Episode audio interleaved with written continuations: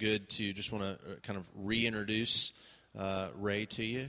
Uh, Ray Cortez is a pastor up in um, the Crystal River area. Lecanto is where the church is, Seven Rivers, uh, which is uh, 32 years old. So we're grateful, uh, Ray, for you being here. Uh, thanks for for for coming. a reminder that tomorrow evening we'll have worship in the morning, as we always do, and then tomorrow evening at five we'll have corporate prayer downtown uh, in the place of community groups. So community groups that are meet, meeting on first and third. Uh, it's a third Sunday tomorrow, and so we're asking everybody to plan on heading down that way. Um, this morning we'll have uh, a couple of videos uh, for you, uh, similar to last night, but today it'll be our uh, a couple of our global partners. So we'll hear from Tony and Amber Elswick, and then we'll hear from Tiffany Taves and her family who are with Africa Inland Mission in. Uganda. So let me pray, and, uh, and then I'll, I'll uh, have Ray come up. Uh, Father, thank you for this weather this morning and just how refreshing it is. Um, a reminder that uh, we begin each day uh, having gone to sleep and awoken because you have sustained us, as the psalmist says. Uh, and so we give thanks to you. This is the day you've made.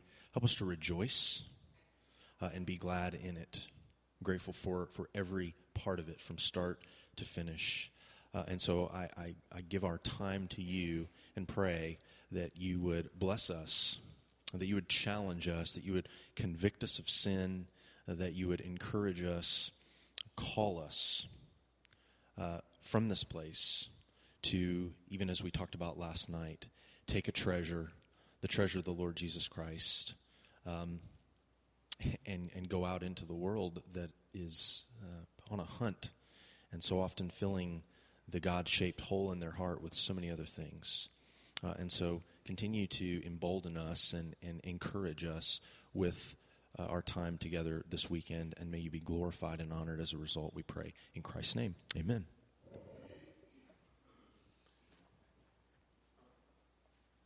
I, I'm on. All right, good. Um, we don't have technology yet in Crystal River, so uh, new experience for me. Um, how idyllic. Uh, the back doors of the church are open. I can't quite see the water. Maybe if I preach from over uh, there. This is just beautiful. Beautiful morning, huh? And yet a, uh, a sobering morning, isn't it? Um, as we uh, continue to watch the um, news and see just unspeakable um, horror being played out in our world. Um, you know, I, Amer- Americans sometimes um, speak of the French with, uh, with, with uh, mockery or little regard. I've heard Americans talk about how we've uh, bailed out the French, you know, in, in two world wars and yada, yada, yada. Um, uh, that's a pretty short sighted historical view. There wouldn't be an America if it weren't for the French. If it weren't for Lafayette um, sailing into Virginia uh, at just the right moment, uh, then um, we probably wouldn't have prevailed over, uh, over the British. Um, and uh, football wouldn't involve something you do with, you know, you wouldn't, you wouldn't catch the ball. Um, in, in, uh, in 1917, uh, uh, almost just shy of 100 years ago, American, they call them doughboys, uh, got off the boat in, um, in France to enter into World War I. And, and you remember what they said? Lafayette, we are here. They, they understood then that they were there, that they owed a debt to the French. Um, we, are, uh, we, are, we are back. We are in your debt. So it's a, it's a, let's, let's pray together. Father, we, um, we think of the horror uh, visited on people yesterday in Paris, and in many ways, uh, the horror visited on the whole world as uh, our modern um, technology allows us uh, almost far too much intimacy into these um, atrocities. Uh, Lord, we pray for, um, I, I want to pray particularly for the church, for the missionaries, for the pastors um, for those who belong to you in, in Paris and its suburbs. and uh, pray that there's great opportunity for the gospel there. Um, and that um, though there is an evil one and, uh, and, and he intends um, to destroy um, what you have created, um, that you love to take what uh, evil he uh, visits and turn it for good. And may this be true here as well. May, um, may the church become a, um, uh, a beacon of light in a very dark uh, day. And, uh, and uh, may Europe one day again um, be filled with, have churches that are filled with worshipers of King Jesus. Um, we pray this in his name, amen. I'm, I'm at um, Luke chapter 19. Why don't you stand as I read the Word of God just for a little. I'll let you guys, I don't want those bagels to settle into. Uh, gospel in the world, talking about the mission um, together. Bible says the Son of Man came to seek and to save the lost. There it is. Pretty straightforward, isn't it? There's the mission. Jesus came on mission, didn't he? The Son of Man came to seek and to save that which was lost. So, you know, if you take that, that's the mission of Jesus, and then you kind of move into just one day in the life of Jesus. What did that look like then in one day in the life of Jesus? And we pick it up at uh, the first verse of, uh, of Luke 19. Jesus entered Jericho and was passing through, and behold, there was a man named Zacchaeus he was a chief tax collector and was rich. And he was seeking to see who Jesus was, but on account of the crowd, he could not because he was small in stature. So he ran on ahead and climbed up into a sycamore tree to see him, for he was about to pass that way. By the way, I mentioned this in a sermon a couple weeks ago, only I failed to say Zacchaeus. I said Lazarus. Lazarus was in, the, uh, in a tree. Uh, and this is how you correct your pastor somebody came out after the service and they were very kind and they said, uh, you, you said in Jericho Lazarus was in the tree. Um, were there two people in the tree? that was a very, very gentle way of correcting. Um, and it, actually, that was on October 31st, is Saturday night, and uh, it was Halloween when I said that. So I was able to quickly say, well, yeah, Lazarus was dead, and in the ancient days they used to put dead people in trees. Um, and, it's, and it's Halloween, and I was kind of just on theme. Um, so, no, it was Zacchaeus in the tree. Now, when Jesus came to that place, he looked up and said to him, Zacchaeus, hurry and come down, for I must stay at your house today. So he hurried and came down and received him joyfully. And when the crowd saw it, they grumbled. He's gone in to be the guest of a man who is a sinner. And Zacchaeus stood and said to the Lord, Behold, Lord, the half of my goods I give to the poor. And if I have defrauded anyone of anything, I restore it fourfold. And Jesus said to him, Today salvation has come to this house, since he also is a son of Abraham. For the Son of Man came to seek and to save the lost. This then is the reading of God's holy uh, infallible and inspired word. You may be seated. Please, the Word of God. We have the Word of God. What a way to start the day. The Word of God. All right, think about your life with me for just a minute. Are you on mission? Are you on mission? George Patton, General George Patton, Patton was on mission. Imagine moving the entire Third Army and all the logistical support, everything it needed 100 miles um, in 24 or in 48 hours, in two days, um, to secure the bridges over the Rhine uh, before uh, the German army could uh, retreat uh, behind them and destroy them. Was a, perhaps the most amazing feat in modern um, military uh, logistics and uh, maneuvering and, and, aggressiveness. George Patton was on mission. This summer, and I, my wife and I went on a tour through uh, Mississippi and down into Louisiana. And we were in Jackson, Mississippi. We went to the home of Medgar Evers. Medgar Evers was on mission on um, June the 12th of 1963. Uh, Medgar Evers had come from a late night uh, meeting where he was pressing for uh, desegregation of Jackson, Mississippi schools. You can imagine how popular that message was. And um, Byron de la Beckwith, a smarmy little um, racist, camped across the street, and uh, with his rifle, he shot Medgar Evers through the back. We were in his house this summer. The bullet hole still in the window. Went through Medgar Evers, through the window, through the wall, off the refrigerator, off the back of the sink, and into the sink.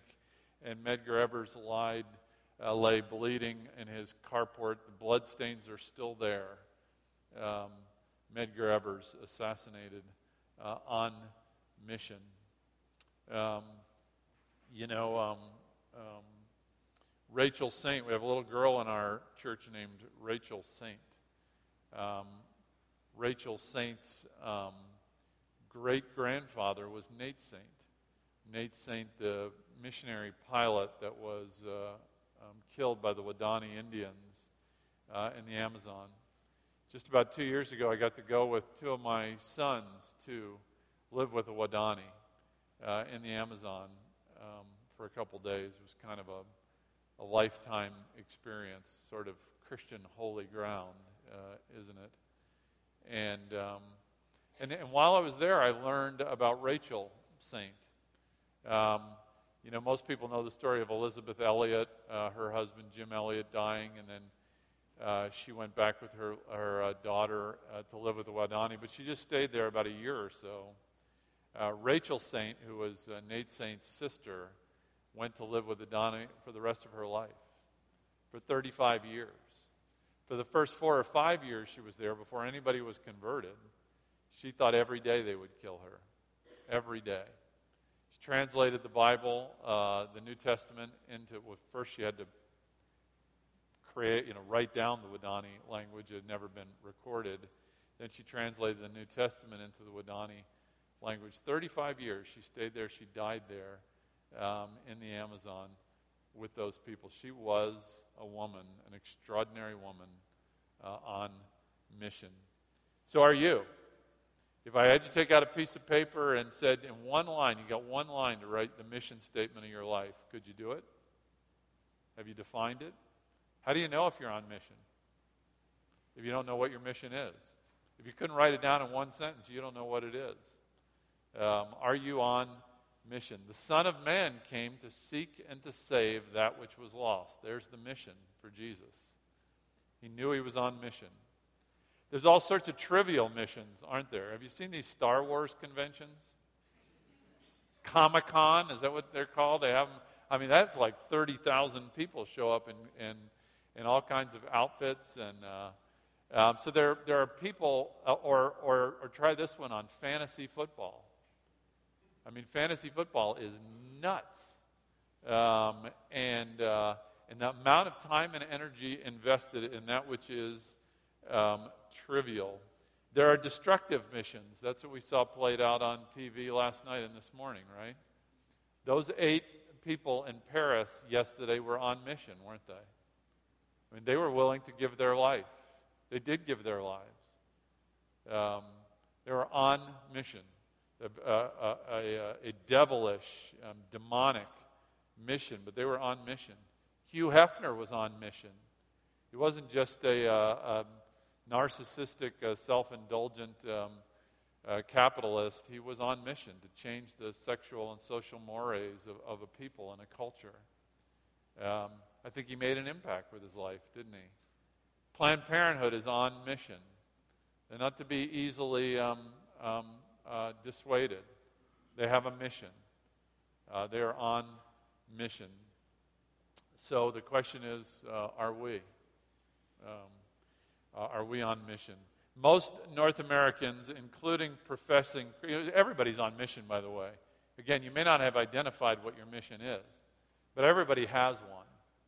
And most North Americans, even people who profess Christianity, are on mission. What is the North American mission? It's to live a life of personal peace and affluence. That is the North American mission.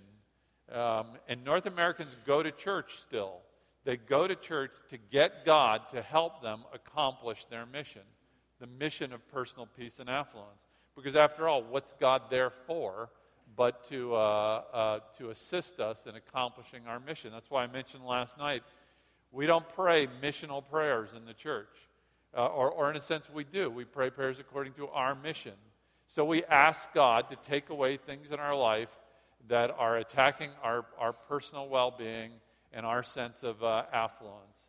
So we ask God to help us in our job and in our career and to take away the ill health and to take away problems in our children's lives and, and such because that's, what, that's the mission that we're on. And it's God's responsibility to, um, uh, to help us accomplish our mission.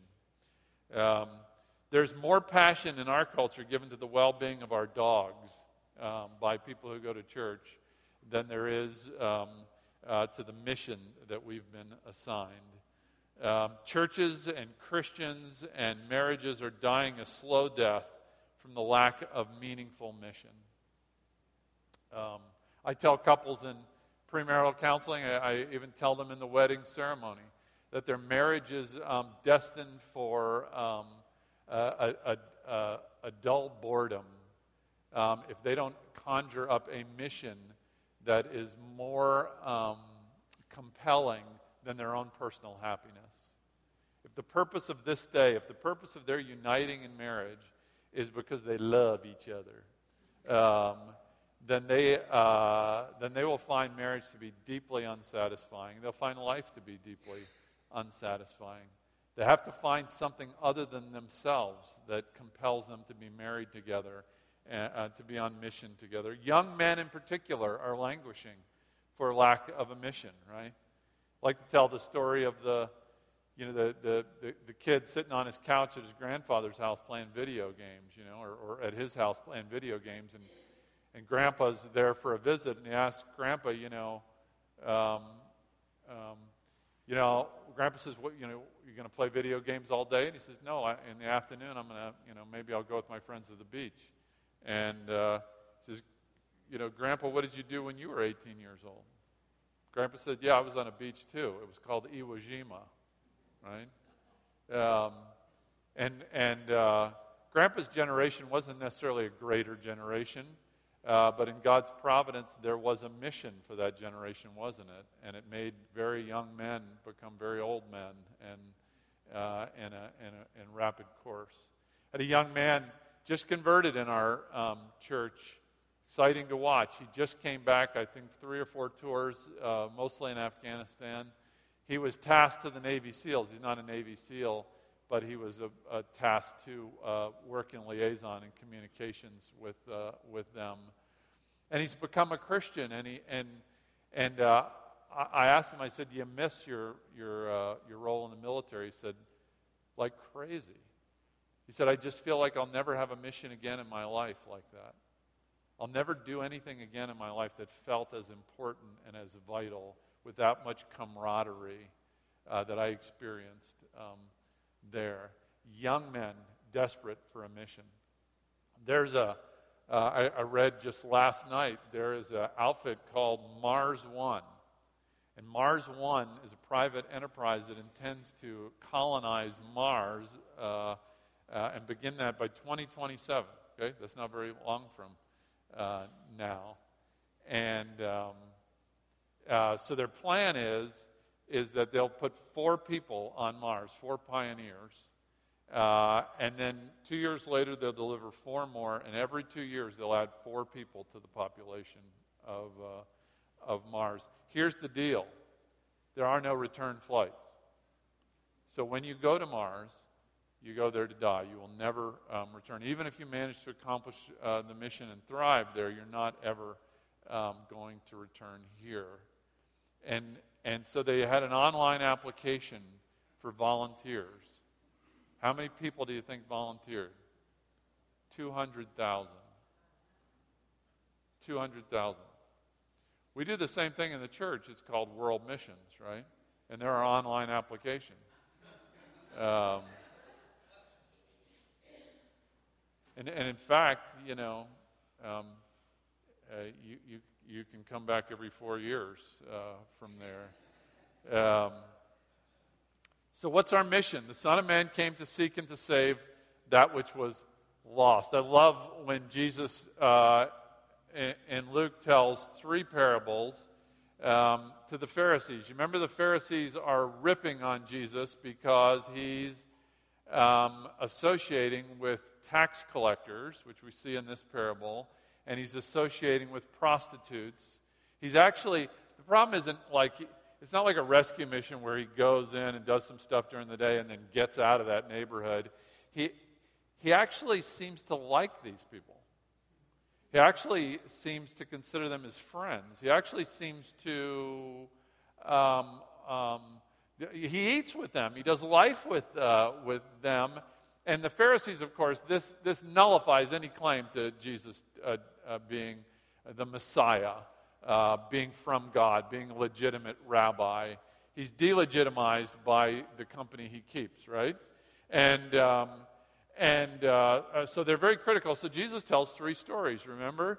He says there's a, there's a lost sheep, remember? There's a shepherd, a hundred, uh, has a hundred sheep, and one is lost. And remember, he tells the story that the shepherd drops everything and goes and finds the one, which is kind of bizarre. Uh, every company, I mean, 1% of loss of your, um, uh, you know, of, of, of your, at Walmart, I'd probably be thrilled if they only had 1% loss, right, from theft and everything else. So, but not this shepherd. This shepherd drops the 99 and he goes for the one. At great, great expense and travail, he searches and he finds the sheep and he brings it home and they have a great party, right? Uh, and then Jesus said, and there's a woman who lost a coin. And, uh, and she, tear, I mean, it was of great value to her. And she tears her house upside down uh, and she searches and searches and searches and searches and finally, um, she finds that lost coin. And she has all her friends come and they have a big party because that which was lost was precious um, to her. And then Jesus tells the third story, remember? And that's the one we're most familiar with. Lost sheep, lost coin. The third story was the lost what? The lost son.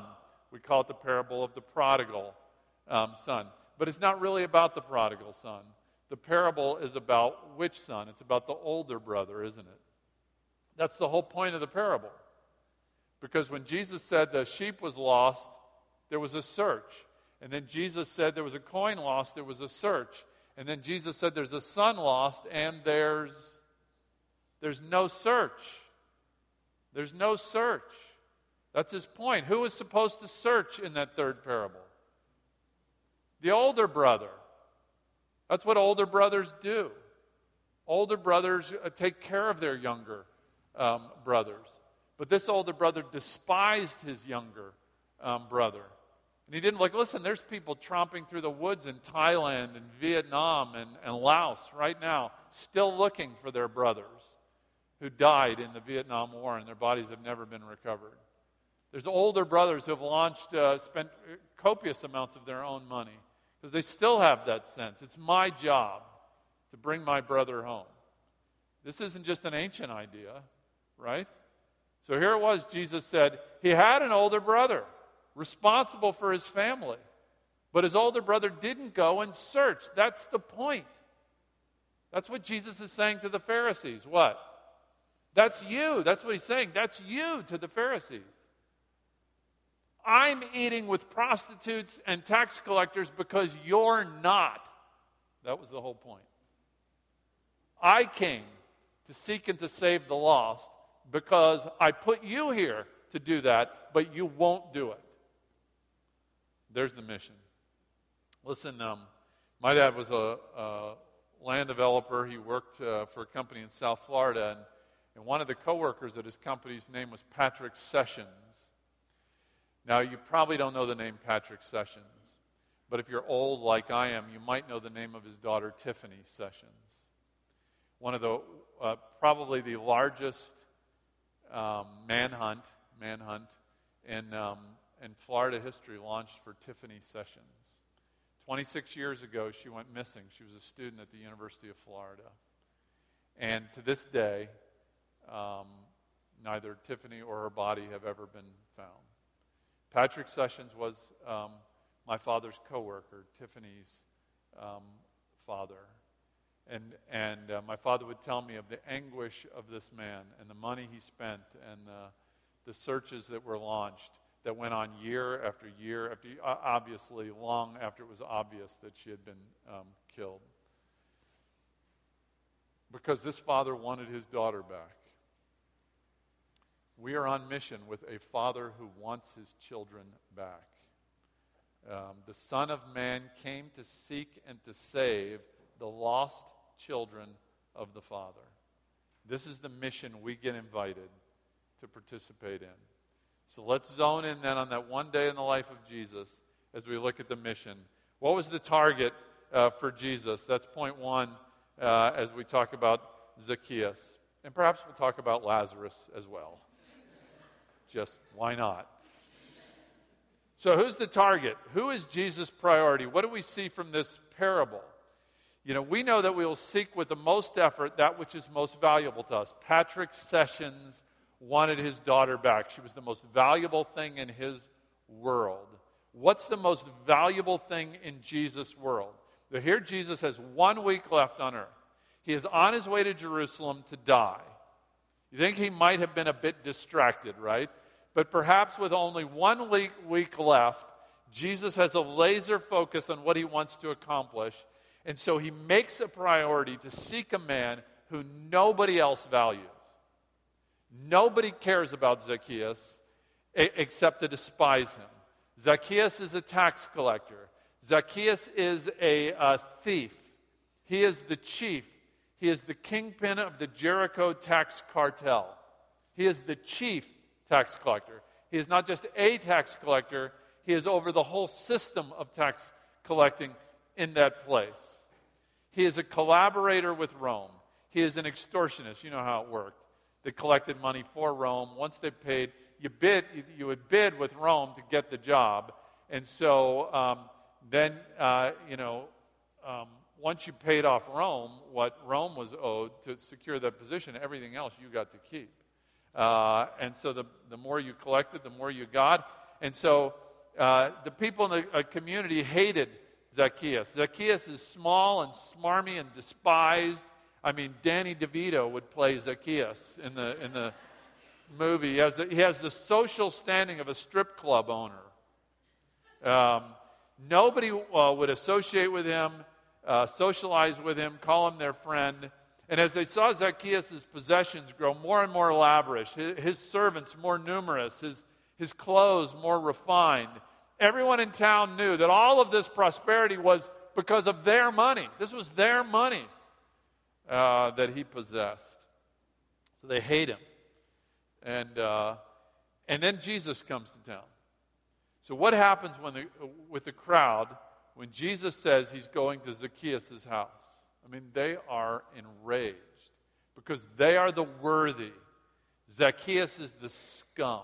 Imagine how appalled they would be if they were sitting here 2,000 years later, uh, a citizen of Jericho, and we were talking about, of all people in the whole town, we don't know the names of anybody else who lived there, do we?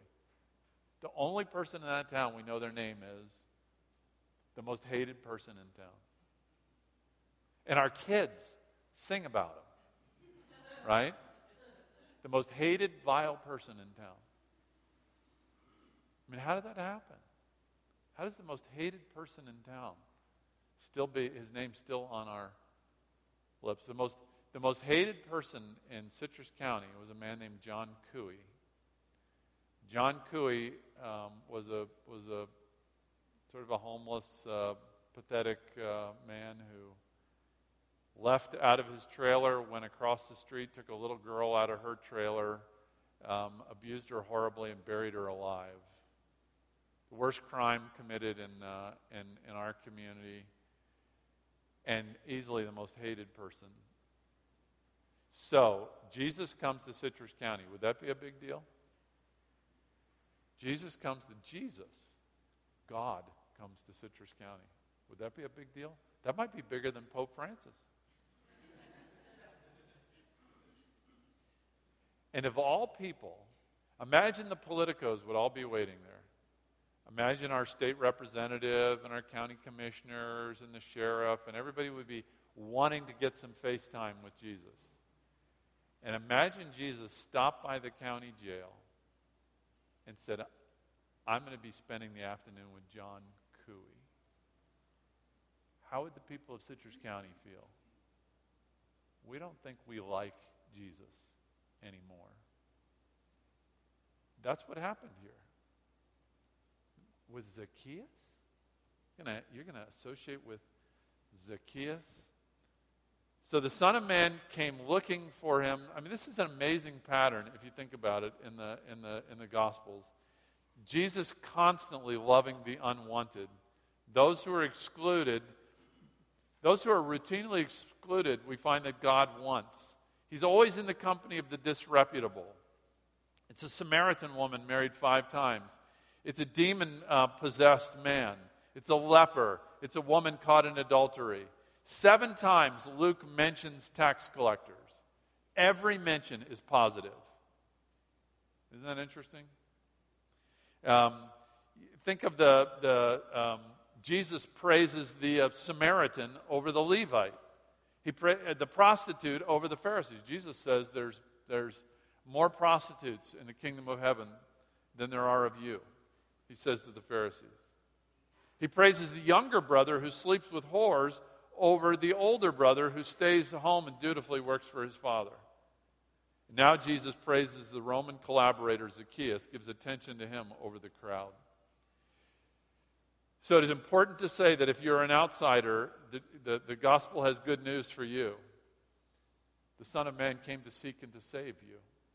The Son of Man came to seek and to save the lost. The point of the gospel is not that even the dregs can be saved. The point of the gospel is that only the dregs can be saved. Only the dregs can be saved. So there's the target of the mission. Is it fair to say that, um, you know, one of the reasons our churches don't grow is that we don't seek the same people Jesus does? We don't seek the same people he does. I was really tired and, and, and, and really just exhausted, numb.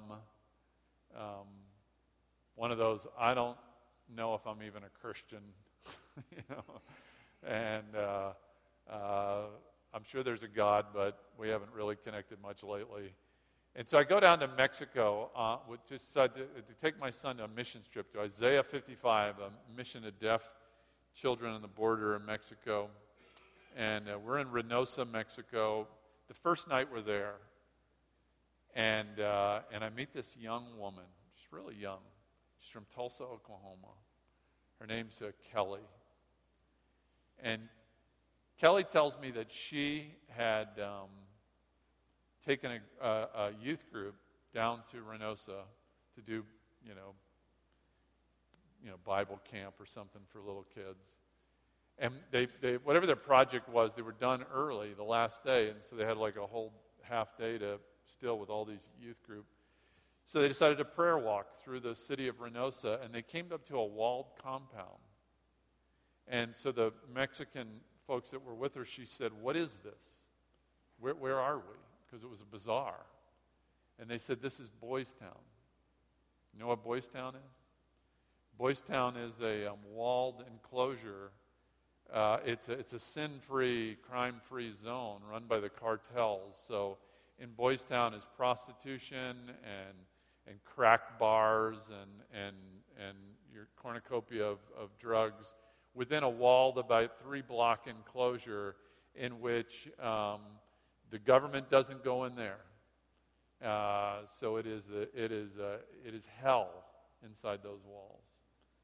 Um, it was established 100 years ago by the United States military in conjunction with um, uh, the Mexican government. There were boys' towns all along the border so that when U.S. citizen, when, when the soldiers would come into Mexico to um, visit prostitutes, they would go to a place where there was uh, uh, where it was legal, and so there we have it, foreign U.S. foreign policy, um, and uh,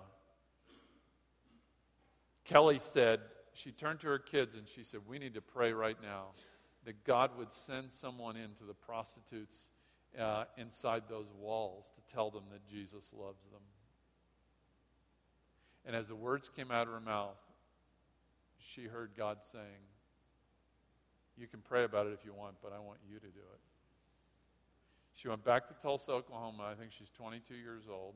She sold everything she had. She, uh, what she kept, she put in her little beat up car, and she drove all by herself to Reynosa, Mexico. No mission organization or anything else. And for one year, they wouldn't let her in. You have to be let in to Boys Town. They wouldn't let her in.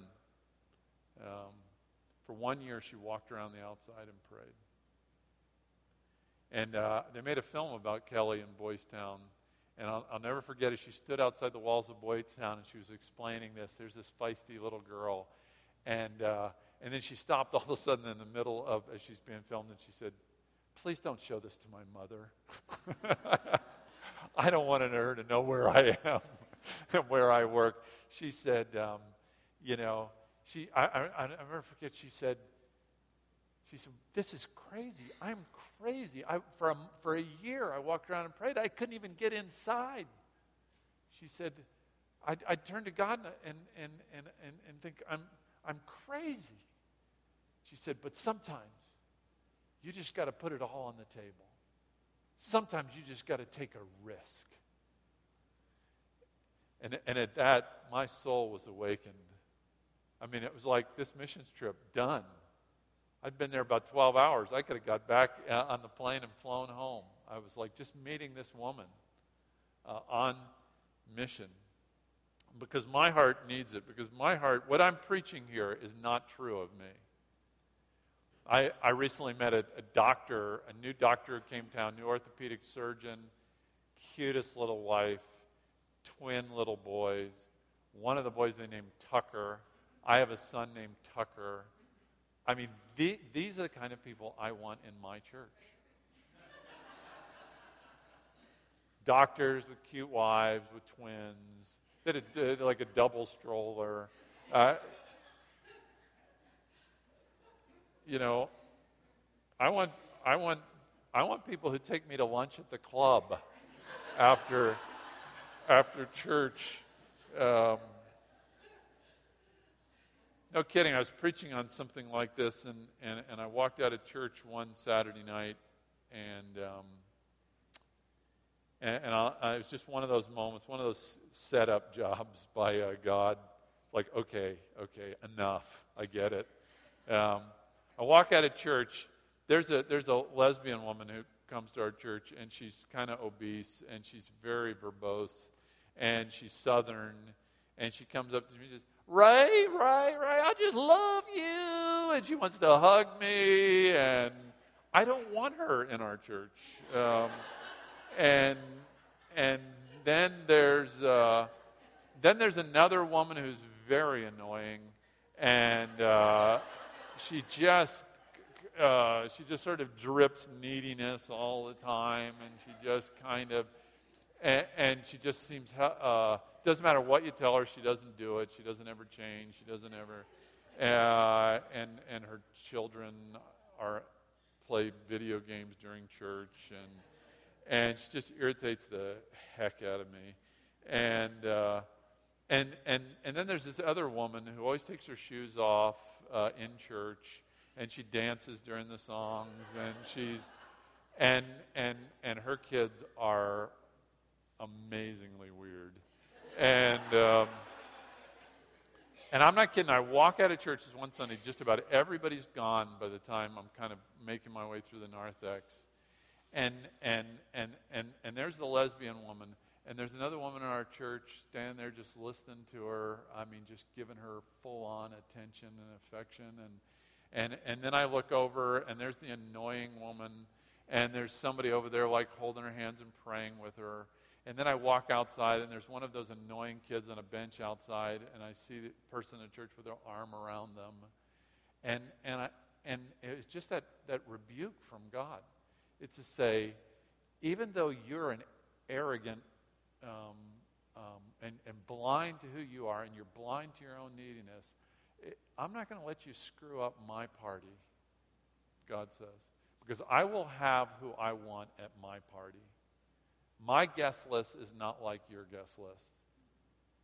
So get used to it. This is my party, Pastor. It's not yours. Um, the Son of Man came to seek and to save the lost. That's the target. Let's look at uh, uh, what, what's the message of, uh, of the mission.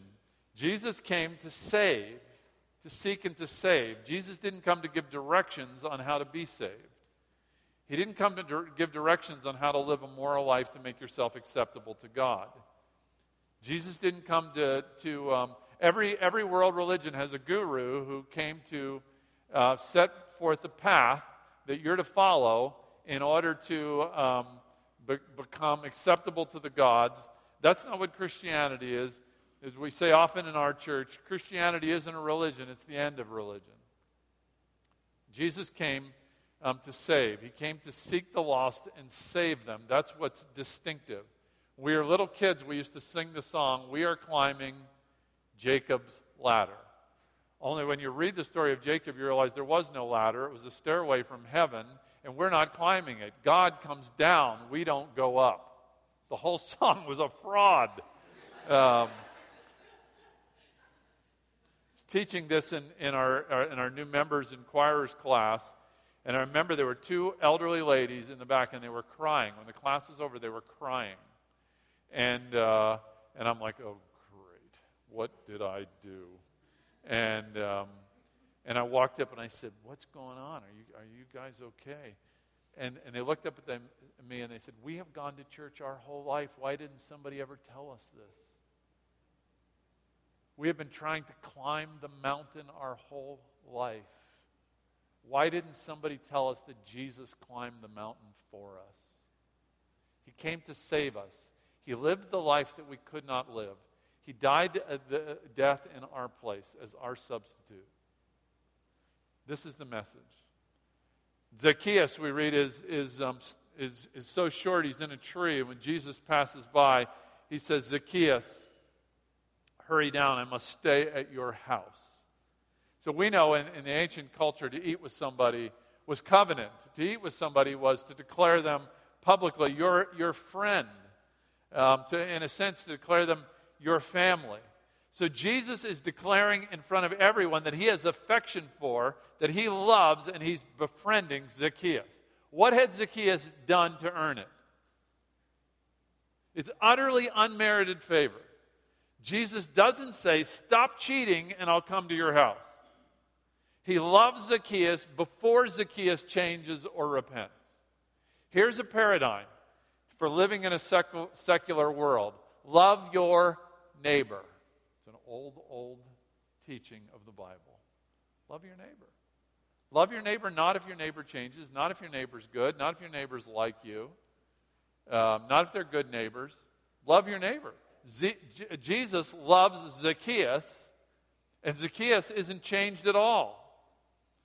Um, Jesus doesn't say, clean up your act and then I'll come to dinner. Jesus doesn't even wait to be invited by Zacchaeus, he invites himself. Jesus says, I must stay with you. And because of Jesus' initiative and Jesus' affection and Jesus' love, then Zacchaeus is transformed. Jesus um, isn't the Wizard of Oz saying, Bring the broom of the wicked witch and I'll grant you an audience. Jesus doesn't help, you know, God does not help those who help themselves. He does not. He helps the helpless. He helps those who cannot help themselves, like you and me. Grace precedes repentance and is the cause of it. We don't turn from sin to get God's love. Regeneration precedes faith. It's the first theological dictum I was taught when I was young. Regeneration precedes faith. The love of God precedes our repentance. We don't repent and get God, we get God, then we repent. So, what's the message? What's our welcome like? What's our welcome like? Listen, I have a friend who works with teen MOPS at our church. I see I have MOPS here. Uh, good for you. Um, teen MOPS. And my, and my friend tells me I struggle with it all the time. I want to tell these girls, these are teenage girls that have babies, teen MOPS. And she says, I want to tell them, come on, stop having sex, you know, be responsible. Um, instead of just loving um, these girls. Um, Scott uh, Sauls was telling us a story uh, at, at, uh, at a church he started in Kansas City, I believe, that um, they, had a, they had prayer meeting. And there's one woman uh, came to church without her husband, and her husband wasn't a Christian. So one night she brings him because he's drunk, um, and she didn't want to leave him home with the kids. Um, so when they go to pray, this guy prays in the prayer meeting. He participates. Only it was epic. 29 minutes straight. People were recording it. People were uh, 29 minutes. And they said it was a prayer like you have never heard. He prayed for the Klingons. Uh, I mean, he just sort of covered the galaxies. And, uh, and uh, I mean, it was bizarre. It was. Uh, and he said, nobody interrupted. And it went on for 29 minutes. And he said, when the meeting was over, people went up and talked to him. People brought him coffee. People, um, um, people inquired about him. Um, he said it wasn't that much long after they, that they got him in rehab out of state, a residential rehab for his alcohol. People in, the, he said, people in the church flew there um, to spend time with him um, in rehab. And uh, people got with him, uh, you know, for coffee and all of this before he's converted. And, uh, and, and then Scott delivered the, the clincher line. He said, he was the best elder I ever had in that church. Um, the, this is the message. It's a message of, uh, of uh, welcome. The, the Son of Man came to seek and to save uh, that which was lost. And then, and then, so let's talk about the impact. Um, the impact on uh, Zacchaeus. Uh, how, does this, how does the grace of God impact the life, uh, the mission of Jesus? Zacchaeus, the thief and extorter, is transformed by the love of God. I love verse uh, 9. Look at what it says. I think it's there in your outline. Today, Jesus says, today salvation has come to this house because he too is a son of Abraham. I mean, just imagine Zacchaeus is in the family of God and it changes him. And it provides for Zacchaeus something all his wealth could never provide for him. He has a father, he has a family. The deepest longing of the human heart is to be cherished. And when Zacchaeus is cherished by Jesus, there's an explosion of extravagant grace. Um, I, I have this line in this sermon because I think I preached this at Christmas one year. And the next line says, His small heart becomes big. That's from the Grinch, isn't it? didn't the Grinch didn't say that in that movie? And his small little heart becomes big. You, you know what I want for my life? For my small heart to get bigger. I would love someday to say, Ray Cortese, he's a loving man. Because I really was. Not because I act the part because I'm clergy, but because I really was loving. His small heart, Zacchaeus' small heart, becomes big. Having received lavishness from Jesus, he becomes lavish. So, what does the Bible say here? It says that though the tithe is 10%, Zacchaeus gives 50%. Half of all I own, I give. And though the Bible says that restitution should be 100% when you steal from someone, plus a 20% penalty, you ought to pay back what you've stolen, plus 20% on top, that was the biblical law. Zacchaeus promises to pay back four times what he's stolen, which is essentially Zacchaeus takes vows of poverty here. He is essentially giving away his money uh, to keep these vows. So it's always good to ask how lavish is our response to the seeking love of God? How lavish are you financially? How freely do you give away um, your life? Got this retired couple in our um, church. I didn't even know them really at the time very well. They moved up from South Florida, um, Puerto Rican couple, Isaac and Ruth uh, Torres. And um, uh, they, they have a little trailer that they rented. They, I don't even know that they, they really knew the renters. It, was, it wasn't in their, you know, it wasn't like next door to their house or anything.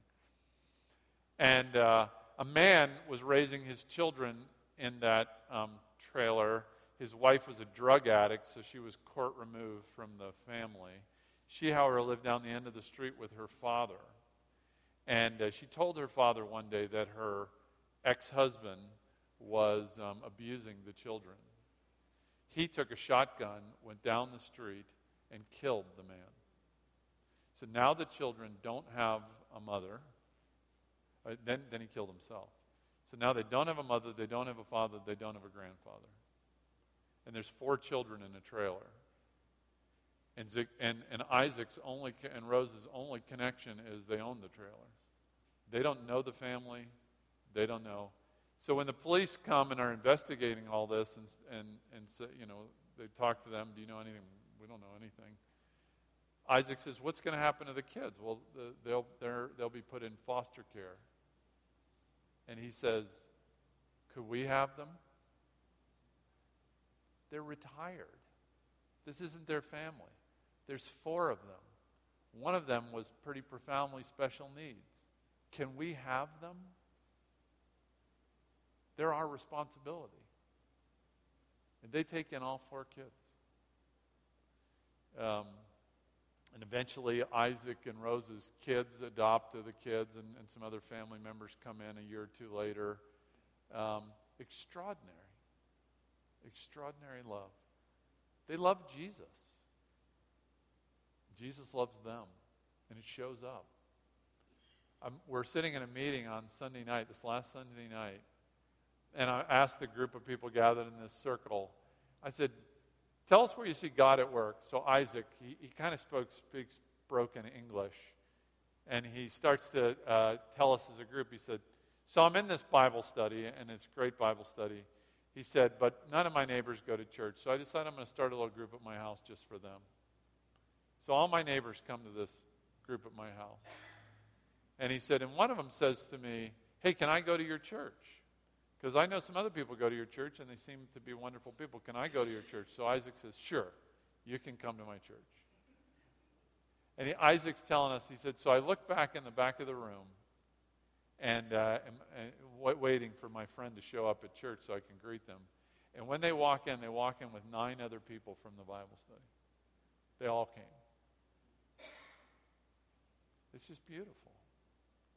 Um, the Son of Man came to seek and to save that which was lost. This, this la- uh, Isaac uh, introduced me a couple weeks ago to another woman. You know, it's like, where'd you get her, Isaac? I met her at Dunkin' Donuts. now she's in the new members class at, uh, at the church. She wants Jesus. Listen, if you knew Isaac, you would want Jesus. You can't be around Isaac and not want Jesus. He's beautiful. He's a beautiful man. He's been changed by the love of God. Um, you know, um, it's, it, it, it, the, Jesus, Jesus changes your life so that your response, when you experience the lavishness of his love, are, are, it changes us. Um, we had this woman, she was our children's ministry director. She was a feisty, fiery um, woman. She'd never worked with children before. It didn't matter. She could run any company, any business. And uh, so uh, she just uh, brought a, a, dynamic to children's ministry. Then, then she, her husband's an attorney. He's a school board attorney. And she tells me they're moving to Fort Lauderdale. So, of course, I'm ticked because we're, cause we're losing her. And, um, and uh, but, I, but at the same time, I hear that he's going to be the Broward County School Board attorney um, you know, I, I remember texting her and saying, Do you have any idea what you guys are doing? I mean, the entire Broward County School Board is under federal indictment for graft and corruption. The previous Broward County School Board, every one of them are in prison for the same thing. And uh, it's the largest school district in America. Um, it's like LA and Chicago.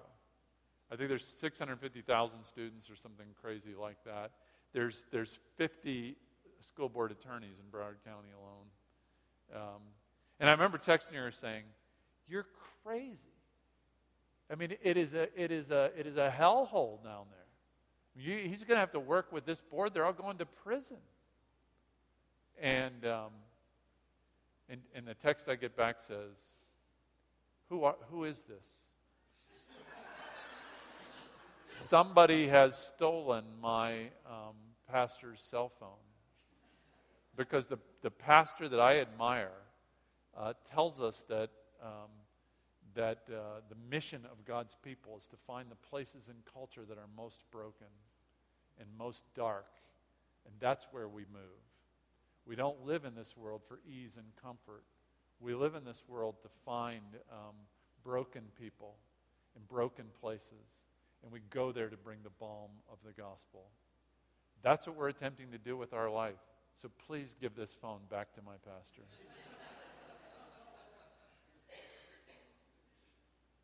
so, on this bright um, Saturday morning, um, we wake up and remember that we have a Father who will not rest until his lost children are home, and that we are the objects of his mercy. We are the lost.